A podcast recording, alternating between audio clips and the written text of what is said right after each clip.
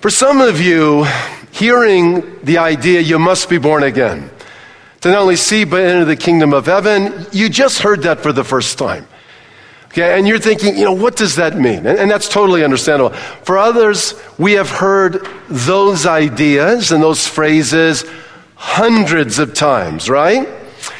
But even if like you heard that for the first time or if you've heard that hundreds of times, you can sense that the exchange that Jesus has with this individual by the name of Nicodemus is super important. I mean, this guy is a ruler. This guy is a leader, in other words, in his generation. He's a fellow Jew. Okay? He, he, actually is a Pharisee, which means he is super devoted to the Hebrew scriptures. Like he's a literalist, but also he's committed to the oral tradition that has accompanied the Jews throughout the centuries, giving commentary to the Hebrew scriptures of the Old Testament. He's very committed to the Word of God. Okay? And he's, as I mentioned, he's a ruler. So he's one of 70 individuals or the chief rulers in Israel, administrating the affairs of Israel. Uh, there are others who are on this board, if you will. They're the aristocrats, the materialists of the day, Sadducees. He happens to be a Pharisee. You know, and we just see this exchange. He comes to Jesus. He's like, you know, he calls him rabbi, which is hugely respect, a respectful term, teacher. You know, I mean, you must be from God. The signs that you're doing, it's like you are super important. Jesus responds, hey, listen, unless you're born again, you're neither going to see nor enter the kingdom of heaven. I say, whoa, what does that mean? It must be important. and then he just goes on, I'll be very clear with you, Nicodemus. You know, I'm going to paraphrase. There's biological DNA. You're a descendant of Abraham, Isaac, and Jacob. Awesome. You're a Jew. Awesome. Okay, biological DNA. Great. But I'm telling you, the kingdom that you're looking for and the king, the Messiah that's going to rule in this kingdom, unless you're born of the Spirit, whole other DNA, like a reboot, new birth, new identity with God by the Holy Spirit, you're not going to enter the kingdom of God. Now, you know, we read that and it's like if, whether you hear it for the first time, you heard it billions of times, you know this exchange is heavy, it's significant, it, it means something big, right? Right? How many of you are tracking with that? You kind of sense it, right? Okay, good. Now watch this. There's two ways, or two sides, I should say, to this coin. To really get the meaning of this and understand the significance, and we've already touched on one side, and that it's important that we understand who Jesus is actually speaking to a man by the name of Nicodemus. A ruler, we've already spoken of that, member of the Sanhedrin. He's a Pharisee committed to the Hebrew scriptures and the oral traditions of Judaism. He believes in the divine origin of the nation of Israel. This is a guy who actually believes it. It's not superstition. He believes God called a guy by the name of Abram, who later became Abraham, to the land of Canaan. God has given this piece of real estate to the descendants of Abraham, Isaac, and Jacob. That God is going to reveal himself to this people known as Israel.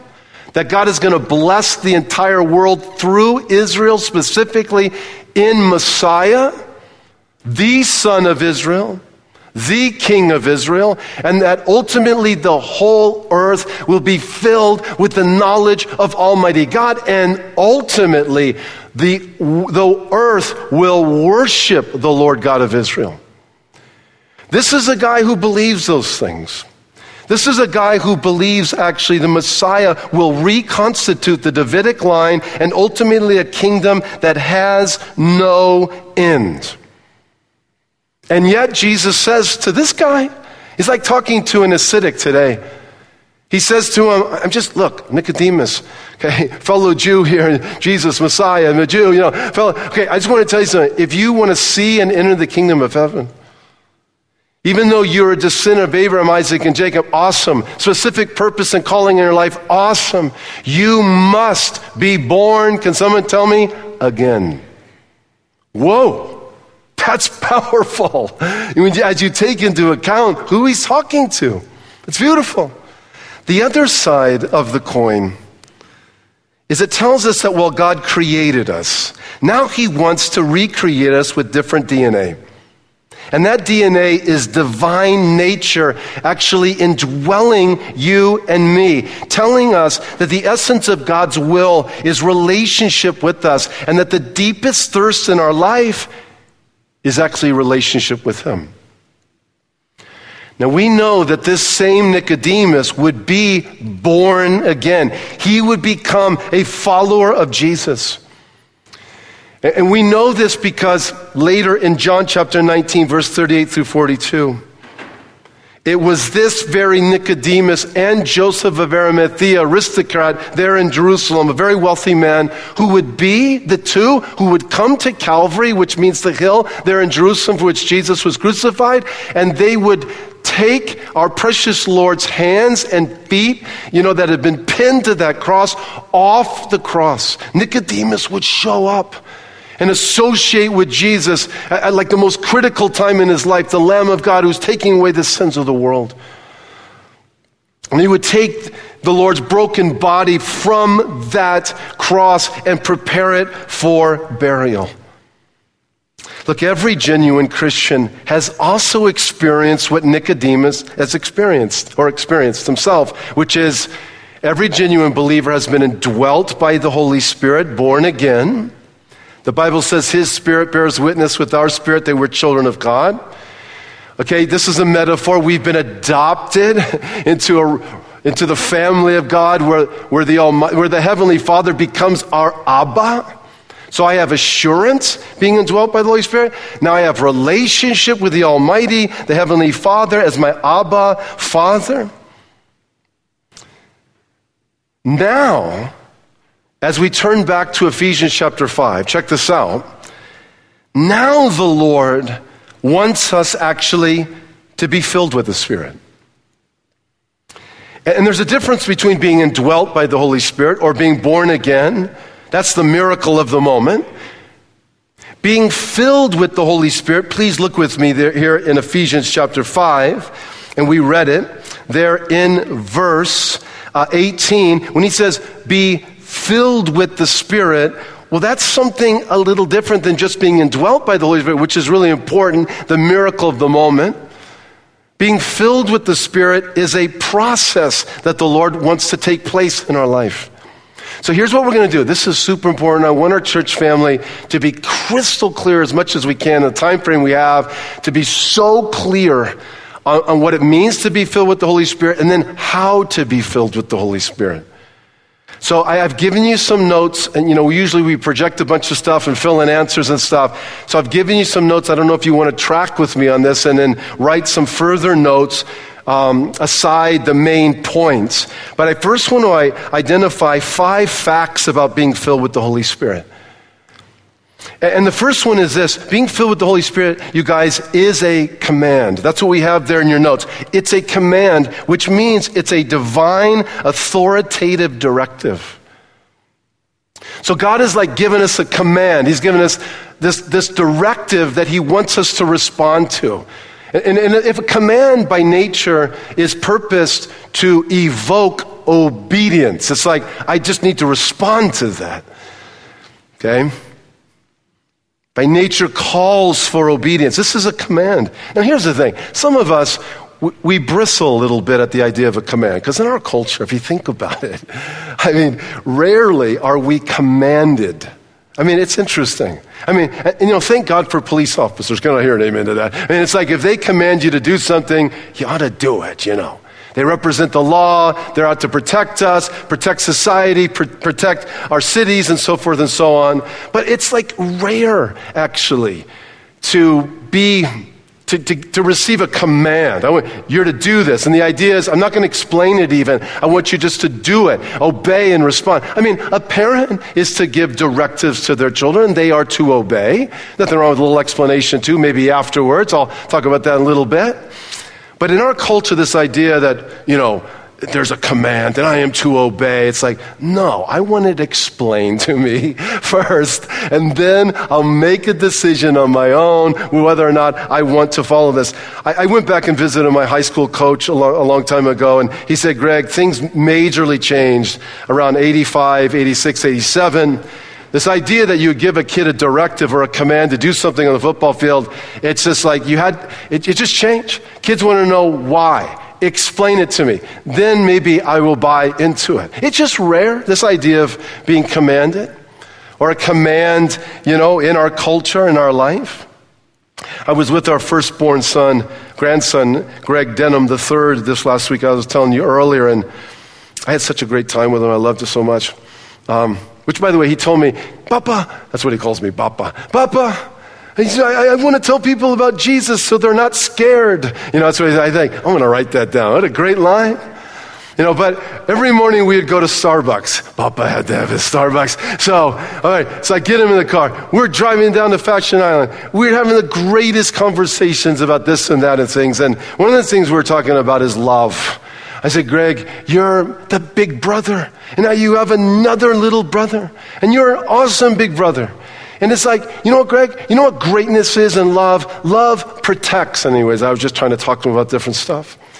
A little bit later, we were out having something to eat, and I, I needed to give him a command because he was climbing up on something. Oh my goodness, I could just see it. If he, if he lost balance, it would have been horrible. Hit his head, all this stuff. So I was like, Greg, get down right now. You know, Jew, command. In other words, obey. It's like I have no time to give you an explanation. And so he did. And then I said, Come here for a second. I'll put him in my arms. I said, Remember we talked about love? Love does what? He said, but, but love protects. Yeah. And I love you. And that's why I told you to get down, Greg. So I gave him a little explanation. Okay, bear with me.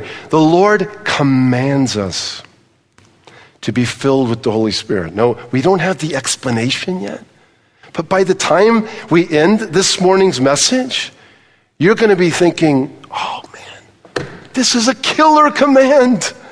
We need to be being filled with the Spirit every single day. What a great command. I guarantee you'll get there. Number two, being filled with the Spirit is likened to sails awakened by the wind, fully operational and at full strength. It's there in your notes. I'm talking about like five facts about being filled with the Spirit. The reason I say this is because the word translated filled in the Greek is pleroo, which means to make something full or complete. So just understand this is a command. In the original language, it's like get the idea of sails fully awakened and in full strength and fully operational, okay? Number three, being filled needs to take place on a daily basis. This is not a one time deal. In fact, the original language reads basically, be being filled with the Spirit. And here's where we see an important distinction. Please hear this. The moment that you come to Jesus Christ, as we made mention earlier, it's the miracle of the moment. It's like you have all of Jesus. You have his love. You have his favor. You know, you're a citizen of the kingdom. I mean, you're locked in. You have every spiritual blessing you'll ever, you'll ever, you'll ever be given. It's just in Christ. It's like being given a billion times a billion dollars. It's yours. It's been given to you. Now, there's a process that you begin. It's a process of growing more like Christ, process of growing more in understanding the love of God so they can be a greater receiver of it. And this has so much to do actually with being being filled with the Holy Spirit. Now, pause here. We're talking about five facts about being filled with the Holy Spirit. I want want to understand this really clearly. It's a command. Original language, sails, awakening, full strength. Okay, in the, the, the construction of the wording, it's like be being filled with the Holy Spirit. Now, every one of us can understand basically those ideas, but I know you are wanting more to like wrap your mind around it. So here's important transition. This is super important. Okay? And that is please look at number 4 point. Being filled with the Spirit is actually having the Spirit shine the truth of the person and the work of Jesus afresh to our hearts. That's what the Holy Spirit does. So, look up here, okay? This is the best illustration I have ever heard to capture the idea of what's being communicated. I believe this. Like, think of your heart, which is your intellectual life, emotional life, and your volitional life. You know, command central to your being. Think of it like a theater. When you go into a theater, and let's imagine there's a screen here, um, and you have projection, you know, which would be behind you, it's projecting images, and we're enjoying this narrative and this story. What the Holy Spirit does in our life is He afresh projects, let's say, for, as an example, projects the, the greatest wonders and beauties and, and truths of who the Lord is to our hearts on a daily basis. It's like He runs a movie. He, it's like we see, oh my goodness, look at the Father. He is the most awesome Father could ever be. Look at Jesus, His redemptive love. Look at the relationship that I have with Him.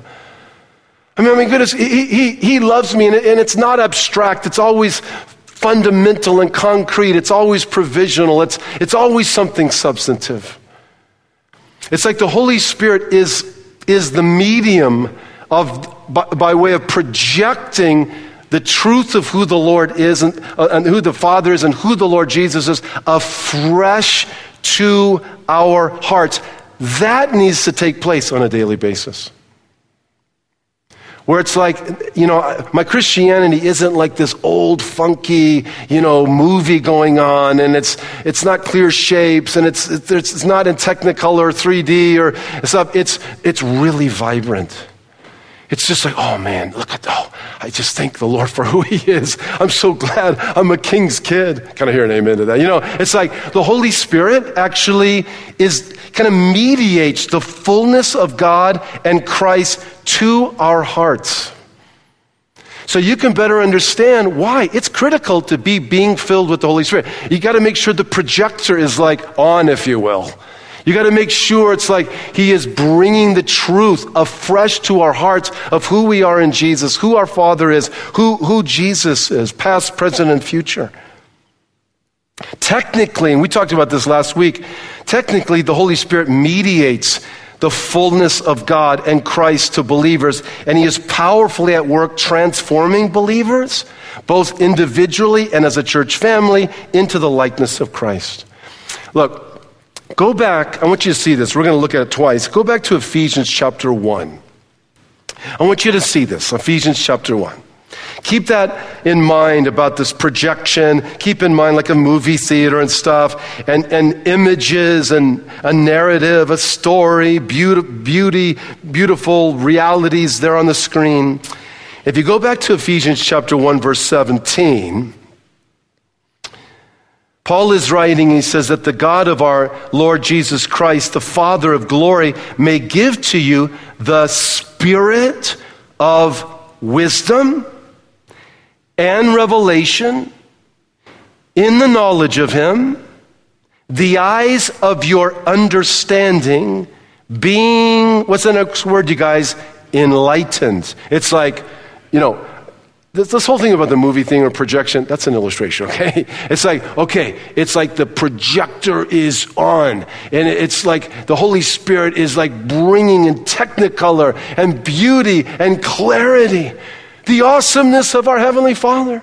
How big his muscles are. It's like, I, I, another conversation I'm going to say with my grandkid, grand, grandchild, excuse me, is um, I was, we were talking about, we were, just real quick, we were talking about his brother being born, and he ended up asking me, he said, Papa, he said, he said, worry because I was, you know, I was telling him I was there when you were born, and your brother, you know, was born and stuff like that, and and all this, and and and, you, and I was your daddy's daddy and stuff. And then he asked me, he said, "Papa, were you born at one time too?" And it's like. Yeah, I mean, I'm not like father time, you know what I mean? It's like, but, anyways, um, oh golly, I'm so sorry. I can't remember why I even mentioned this, but it's like, okay, yeah, I could just see his eyes kind of like, that's weird, man. Even my papa's born too, which means he was a little guy at one time, right? Okay, so I know what I'm trying to say is the Holy Spirit like opens our eyes. And can I ask you, I mean, do you not experience as a believer your eyes being opened all the more? It's like one thing to know of Jesus versus one, another thing to experience Jesus. It's one thing to know of his love, it's another thing to really know his love. How, how many of you know what I'm talking about, right? That's the work of the Holy Spirit. That's a beautiful, beautiful reality. So he says, being enlightened that you may know what is the hope of his calling, what are the riches of the glory of his inheritance in the saints, and what is the exceeding greatness of his power towards us who believe according to the working of his mighty power.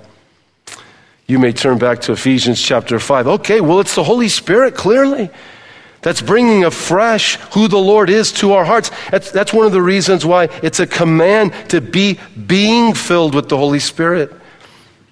And the fifth fact is being filled with the Spirit brings actually genuine comfort, courage, and joy. We've talked about this many times, but you see, this is in contrast.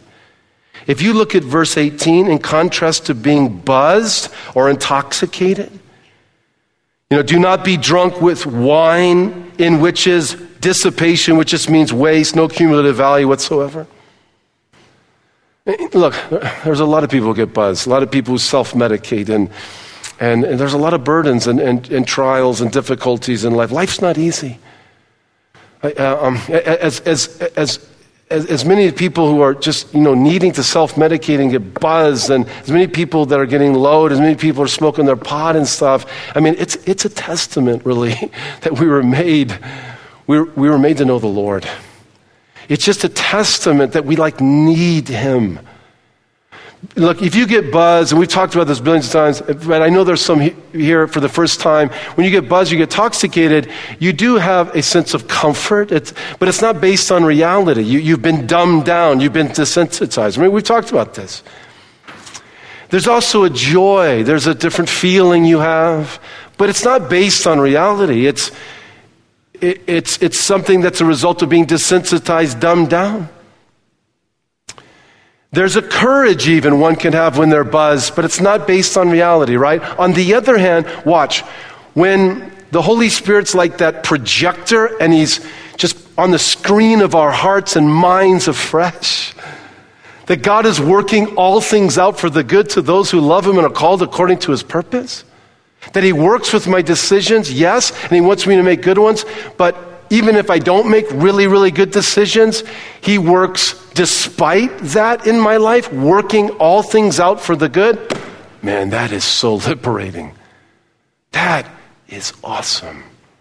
That gives me a comfort and a joy that's actually based on reality, not being dumbed or down or desensitized to reality. Can I hear another big amen to that? So, guys, can you, can you better understand? Why the Lord would say this is a command, because it's like, um, we've had some explanation, but this is such a great command. And, and, and, and it's something that needs to take place on a daily basis. And it's the Holy Spirit is like shining the truth of who Jesus is afresh to our hearts and minds, awakening us, like sails awakening and at full strength. Now the question is, how does that take place? Because that's really the essence of this message. So we have a few points here.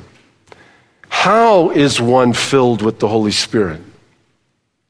And the first answer is you got to believe the truth of the gospel, really in context. You need to embrace the first five chapters of Ephesians. Now, if I were to ask every Christian here, hey, do you believe the gospel? Gospel means good news. Do you believe in the person and work of Jesus Christ? Every Christian would say, absolutely. Okay, awesome. And it's true. But you know what? There's a motto that is good to remind ourselves of. That we need to, on a daily basis, believe our beliefs and doubt our doubts. It's like daily we need to lean on the promises and the truth of who the Lord is. It's good to ask Do I believe my beliefs? Am I active in trusting the Lord? I mean, today, do I believe my beliefs in Christ? Because the Bible says, without faith, it's impossible to please God. And they that come to him must believe that he is. He's a rewarder of those who diligently seek him. Jesus said to the blind man, according to your faith, let it be done unto you. Active faith is critical. Active believing is critical. It's true. So, to be being filled with the Holy Spirit, how does that take place? It, it's a simple point, but I need to believe the truth of the gospel. And as I do, I'm giving room to the Holy Spirit, which is so akin to the work of the truth of the Word of God, because the Holy Spirit has given us the truth of God's Word.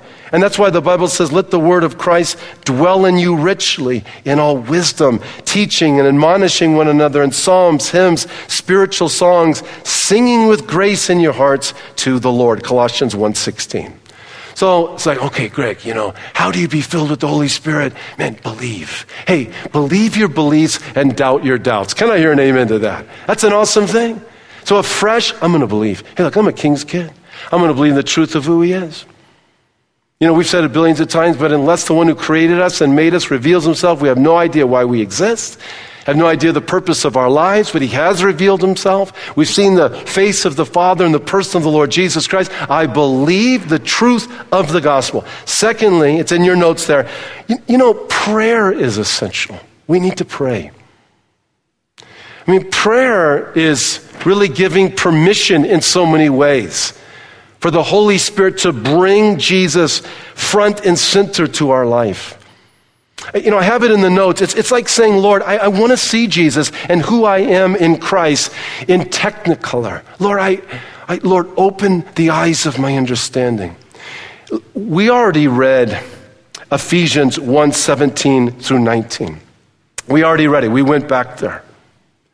But clearly, that verse tells us there is a connection between prayer and the ministry of the Holy Spirit. They work hand in glove.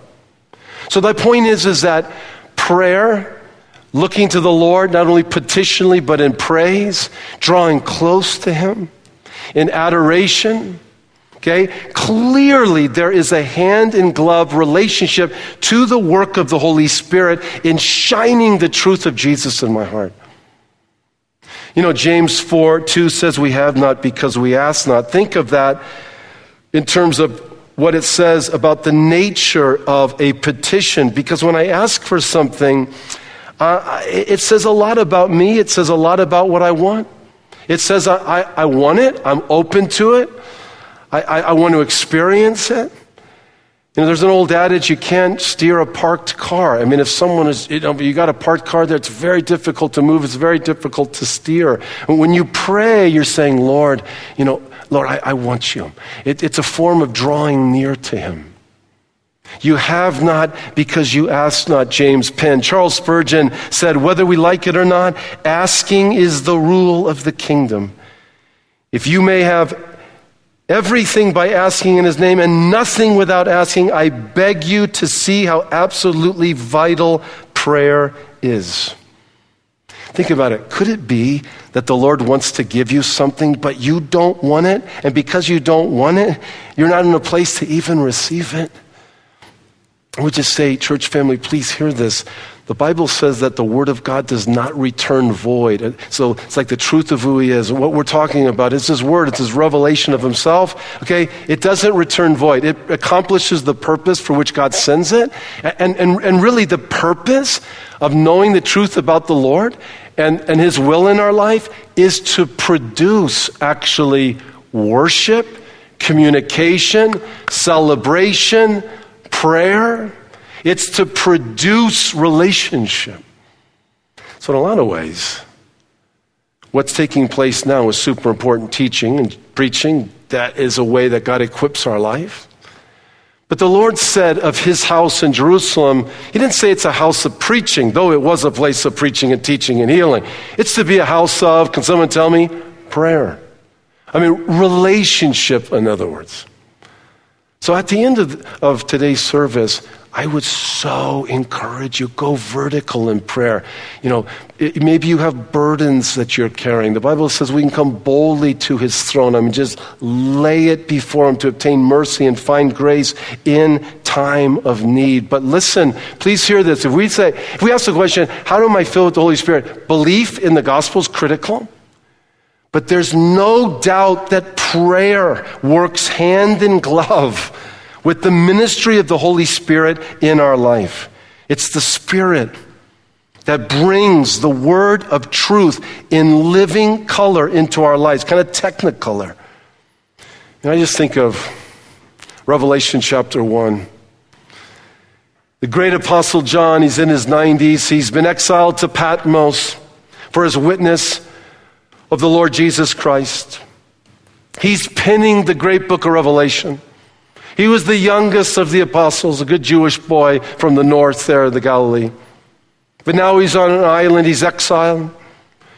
And it's like the Lord opens his eyes in technicolor, in 3D, if you will, and just beautiful HD to, to the fact that Jesus is the King and he's coming again.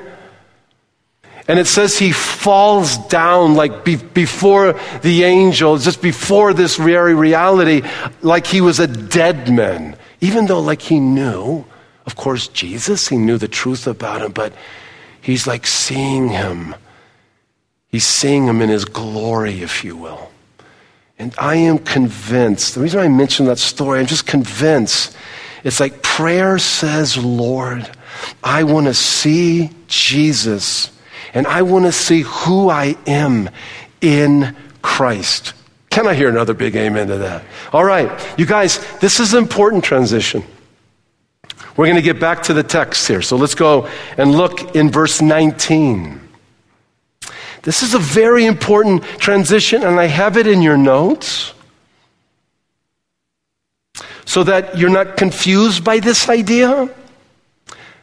But being filled with the Holy Spirit not only produces the following, it produces, verse 19, watch, speaking to one another in psalms, hymns, spiritual songs, singing, making melody in your heart to the Lord, giving thanks always for all things to God, uh, the Father, in the name of the Lord Jesus Christ, and then submitting to one another in the fear of God. Okay, watch this. So if the Holy Spirit has his room, he, he is bringing front and center Jesus and the beauty of the Father and who I am in Christ afresh in technicolor. It's like, whoa.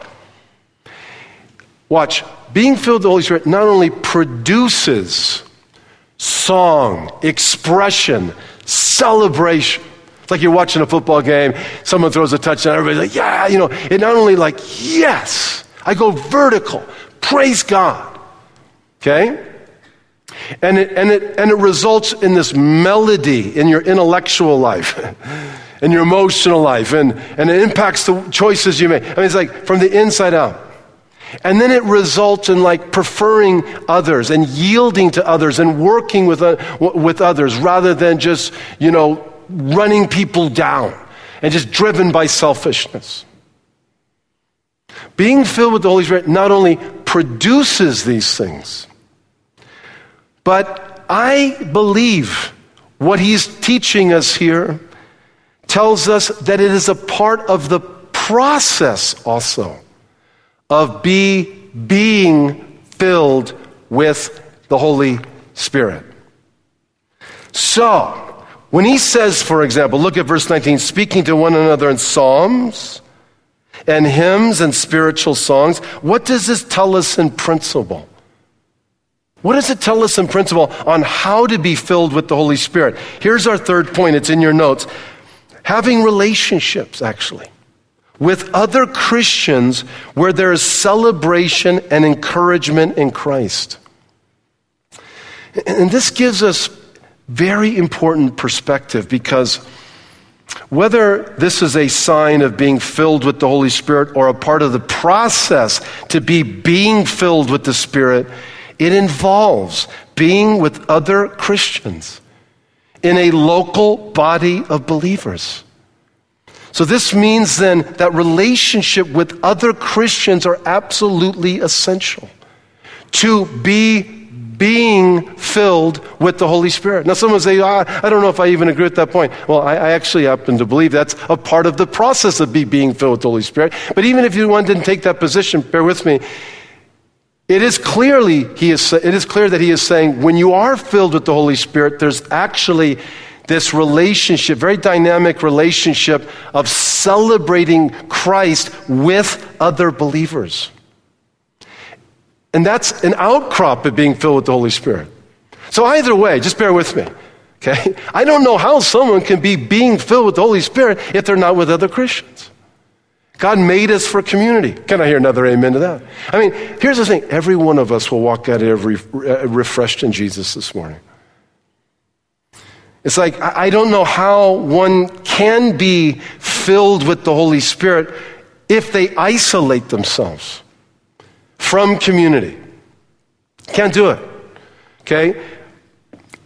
When that happens, according to 1 Peter chapter 5, you become vulnerable to the devil who, who, roam, who roams like a lion, exploiting those who are away from the pack. Okay? So, look, I try to boil this down, this third point. Having relationship with other Christians is critical where you're in a community and you are celebrating like what's on the screen, the Father and the redemptive work of Jesus, past, present, and future, that is a part of the Holy Spirit's work in our life, bringing Jesus afresh to our hearts. We need that on a daily basis. Can I hear an amen to that? Now break this down. Look, look when he says speaking to one another in Psalms. What is he talking about? Well, Israel's book of worship was the Psalms. Like Psalm 103, bless the Lord, O my soul. So he's like, you know what? C- celebrate who the Lord is. I mean, just take out the Psalms, worship Him. Hymns actually are addressed numerous times in the New Testament. A hymn would be addressed both to God and to Christ with a main focus upon Jesus. And you have Revelation 5 9, that's a, that's a type of hymn, verse 13, Revelation 7 10, uh, Revelation 12 10, Philippians 2 6 through 11, Colossians 1 15 through 20, 1 Timothy 3 16. Pliny's famous letter to Trajan described Christians meeting early to sing a hymn to Christ as to God. Spiritual songs refers to songs which acknowledge and praise the wonderful acts of Almighty God. So, this involves not only vocalizing these truths privately, but vocalizing these truths publicly in the presence of other believers as well. Like if I ask you a question, if I ask you this question, hey, have you ever been in the attendance of a bunch of believers and they're just going vertical in a song and the song is celebrating who the Lord is, who we are in Christ, his wonderful works and and and and if I ask you, have you been blessed by that experience? Has the Lord, by His Spirit, ministered to you and refreshed you in Jesus? If I ask you that question as a believer, every single one of you would raise your hand. You say, absolutely. Well, that is not only an outcrop of being filled with the Holy Spirit, but I am convinced it's a part of the process of be, being filled with the Holy Spirit as well. These expressions are vertical in nature, singing to the Lord, and they're horizontal as well because you're speaking to one another. We're hearing one another. In fact, what we're doing on Sunday mornings before the message is, is basically doing verse 19. That's what it's all about. And we get to do this. It's an awesome privilege. You know, C.S. Lewis said, I think we delight to praise what we enjoy because the praise not only expresses but completes the enjoyment. it, it is its appointed consummation. In other words, you know, if you have something to celebrate, let's think singing happy birthday to a child. I mean, once you start in that song, happy birthday to you, happy birthday, you know, and you name the person, you, you are singing the song, you, it's almost a consummation of the celebration of that child's life. And that is enjoyable. That is a blessing. And similarly, when we get to praise Him and vocalize who He is and give thanks to Him, it's, it's like, oh man, it's, in, it's, it's just, a, it's, it's enjoyable in and of itself. It is awesome. And ultimately, however, this is not how a lot of people actually think. Um, you know, a survey of a thousand church attenders found that when asked the question, why does church exist? According to 89% of the respondents, the church's purpose was to take care of my families and my spiritual needs. Okay, well, there's some truth to that because we need to love each other and we benefit from each other and stuff like that. But, but that is a major consumer, actually, response that the church exists for me, right? No, we exist to worship and serve the Lord. We are here to meet with Him. We are here to give our heart and our time and our resources and our availability to Him. Can I hear a big amen to that? Seriously, that's, what, that's why we're here. Do we benefit from that? Of course, we benefit from that. But, but here's the thing unless I'm a giver and I'm going vertical and I'm celebrating and, I'm worshiping not only with my heart and my lips and my resources and my availability and time, I, it's, it's not being filled with the Holy Spirit, nor is it going to result in be being filled with the Holy Spirit. What I'm doing is actually quenching the Holy Spirit's work in my life. Number four, check this out. Having your heart captured and recaptured by Christ. That's verse 19. Singing and making melody in your heart to the Lord. So being filled with the Holy Spirit not only means the following, right? We've been talking about, but being filled with the Holy Spirit involves the following too. It's allowing the Lord to recapture your heart singing and making melody in your heart to the Lord. And number five, it, it means active gratitude to the Lord. Because look at verse 20 giving thanks always for all things to God the Father in the name of the Lord Jesus Christ. Let me ask you, would you agree with this? Life has a way of piling up on you. Right? It does. Circumstantially, even emotionally. Have you ever noticed that emotions have kind of a a residue. I think I mentioned this last week, but as a residual. So it's like, you know, if it's a positive emotional experience, you know, you're kind of riding it for a while. If it's a bummer experience that was traumatic, those emotions can, can, can, you know, can carry into the next day and you're thinking, well, what's wrong? Well, actually, it's a past reality, but oh, th- th- there was a traumatic experience that I had. Let me tell you one of the best ways to break through kind of the pile up of emotional and, and, and circumstantial kind of residue that can just spin your head around and make you so uncomfortable and rip you off in so many ways. One of the best ways to kind of get through it is to stop and begin to thank God for who He is and what He's given to you. Putting gratitude in your attitude is a way that you're giving room really to the Holy Spirit to shine the truth of who the Lord is and, who is, and what his blessings are in our life. Man, that is important. We have to be intentional to do that. And you know what happens? Studies show that you'll not only be more happy, but you're going to live longer as well. And the best part is that the Lord becomes magnified in your life. I will praise the name of God with a song and magnify him with thanksgiving. It's like, okay, the Lord's already big, but when I give him thanks, I count my blessings, he becomes big to me. When you got a big God, you got small problems. But if you got a small God, as we talked about, you got big problems. So one of the best ways to kind of get out of just the blues and get out of kind of the pile up of circumstantial and emotional realities in your life that can be pulling you down, stop. Begin to worship God, give thanks to Him. And notice Paul is very specific here. Giving thanks always to the Father. Why would he say that? Because behind the Son is the Father. Behind the gospel is the Father, the Heavenly Father, who's reached out to us in the person of Jesus Christ.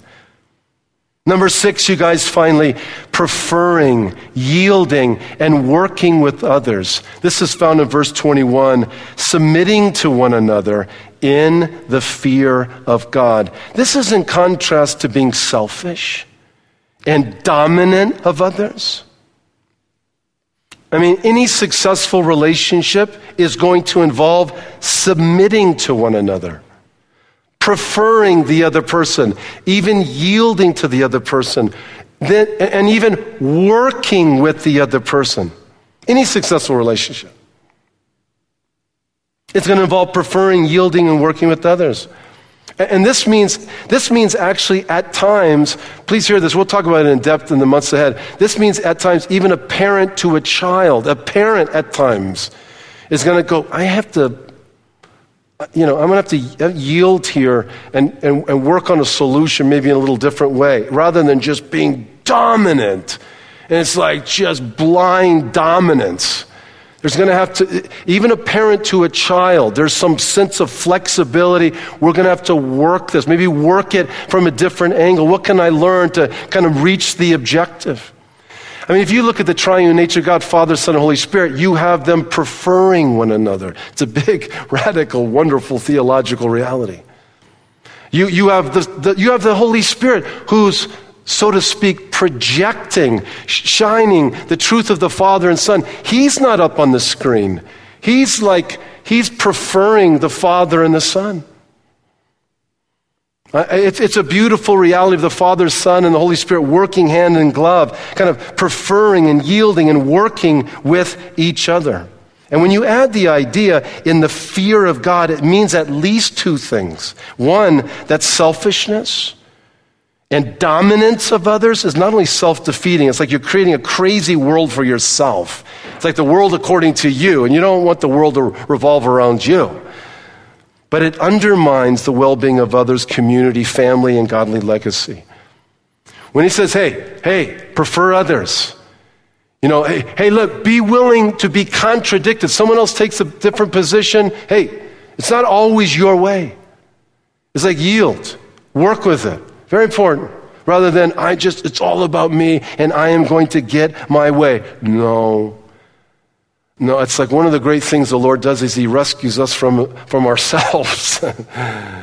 you know, Paul said, I'm crucified with Christ, nevertheless I live, yet not I, but Christ lives within me. And thank God for that. And the other thing it tells us is it recognizes that there are God ordained roles actually for our benefit, personally and as a society as a whole. Now, let me tell you, verse 21 is going to segue. In a couple weeks, we're going to get into the meaning of marriage. And so, submitting to one another, preferring one another, be willing to yield, work with your spouse on this. You're one. It's this, this beautiful, mystical, wonderful oneness. You know, you two shall become one. Okay?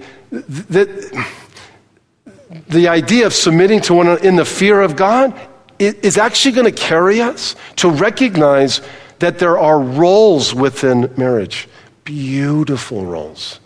And, and we're going to learn this a little bit, but you know, most of the emphasis in Ephesians 5 is on the husband to love his wife even as Jesus Christ loved the church and gave himself for it and had such an influence that sanctified and protected us. And we're to have that type of influence to our spouses. Now, you talk about a steep grade there. I mean, how do I love like Jesus? It's impossible unless I have a relationship with Him, and it's impossible unless I'm willing to learn and grow as a man of God. We're all still, and the good news we're all still under construction. Can I hear an amen to that, right? None of us have arrived. None of us are fully mature. We started this message by saying that this is a command. What do you think of it now? Is not the Lord awesome or what? He commands you to be being filled with the Holy Spirit. And I just want to say, as we wrap this up, that in a few moments, I want to encourage you to go vertical and seek the Lord and draw near to Him and ask Him to afresh fill the, the, the sails of your life, if you will, to bring that projection of Jesus afresh in dynamic and technicolor in the Father and who you are in Christ.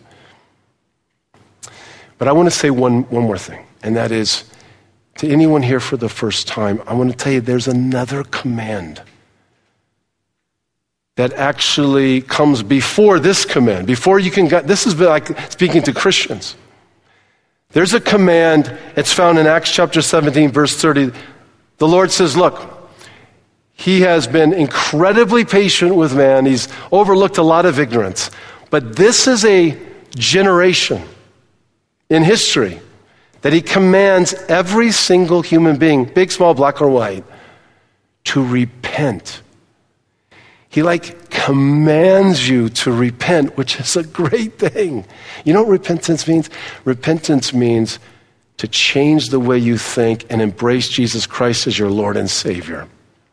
That results in a beautiful lifestyle change and it revol- re- re- results in a, in a heavenly address that will never be taken away from you. But he command, just like I said to Greg Denham, number three, a couple days ago, I like commanded him. I didn't have time to explain, but it's totally coming from someone who would lay his life down for him. I love you. It's like, you got to get down. It's like a, it's a command of love. It's a rescue. He commands you to repent. Listen, the worst thing you could do is not obey that. In fact, in the final analysis, every one of us is going to stand before the Lord. And the issue is going to be, what did you do with my son? What did you do with the Lord Jesus? I, I, don't, you could be the most religious person on planet Earth. I mean, you could be Nicodemus, doesn't matter. You still need to be born again. You could be a Jew, descendant of Abraham, Isaac, and Jacob. You got to be born again. You could be an Arab. You have to be born again. A Hispanic. You have to be born again. The President of the United States has to be born again. Congressman, woman has to be born again. Can I hear an amen to that? Everyone has to be born again. Father knows best. He won't force you to go to heaven. He won't force forgiveness on you. Look, you need to repent and receive His love. I want us to stand at this time. I'm going to I'm going to give an invitation to anyone here who would like to receive Christ as their Lord and Savior. And I just want to ask all the church family to be in prayer. Please pray for those to your right, to your left, in front of you, behind you. We started this message celebrating what Jesus said to Nicodemus.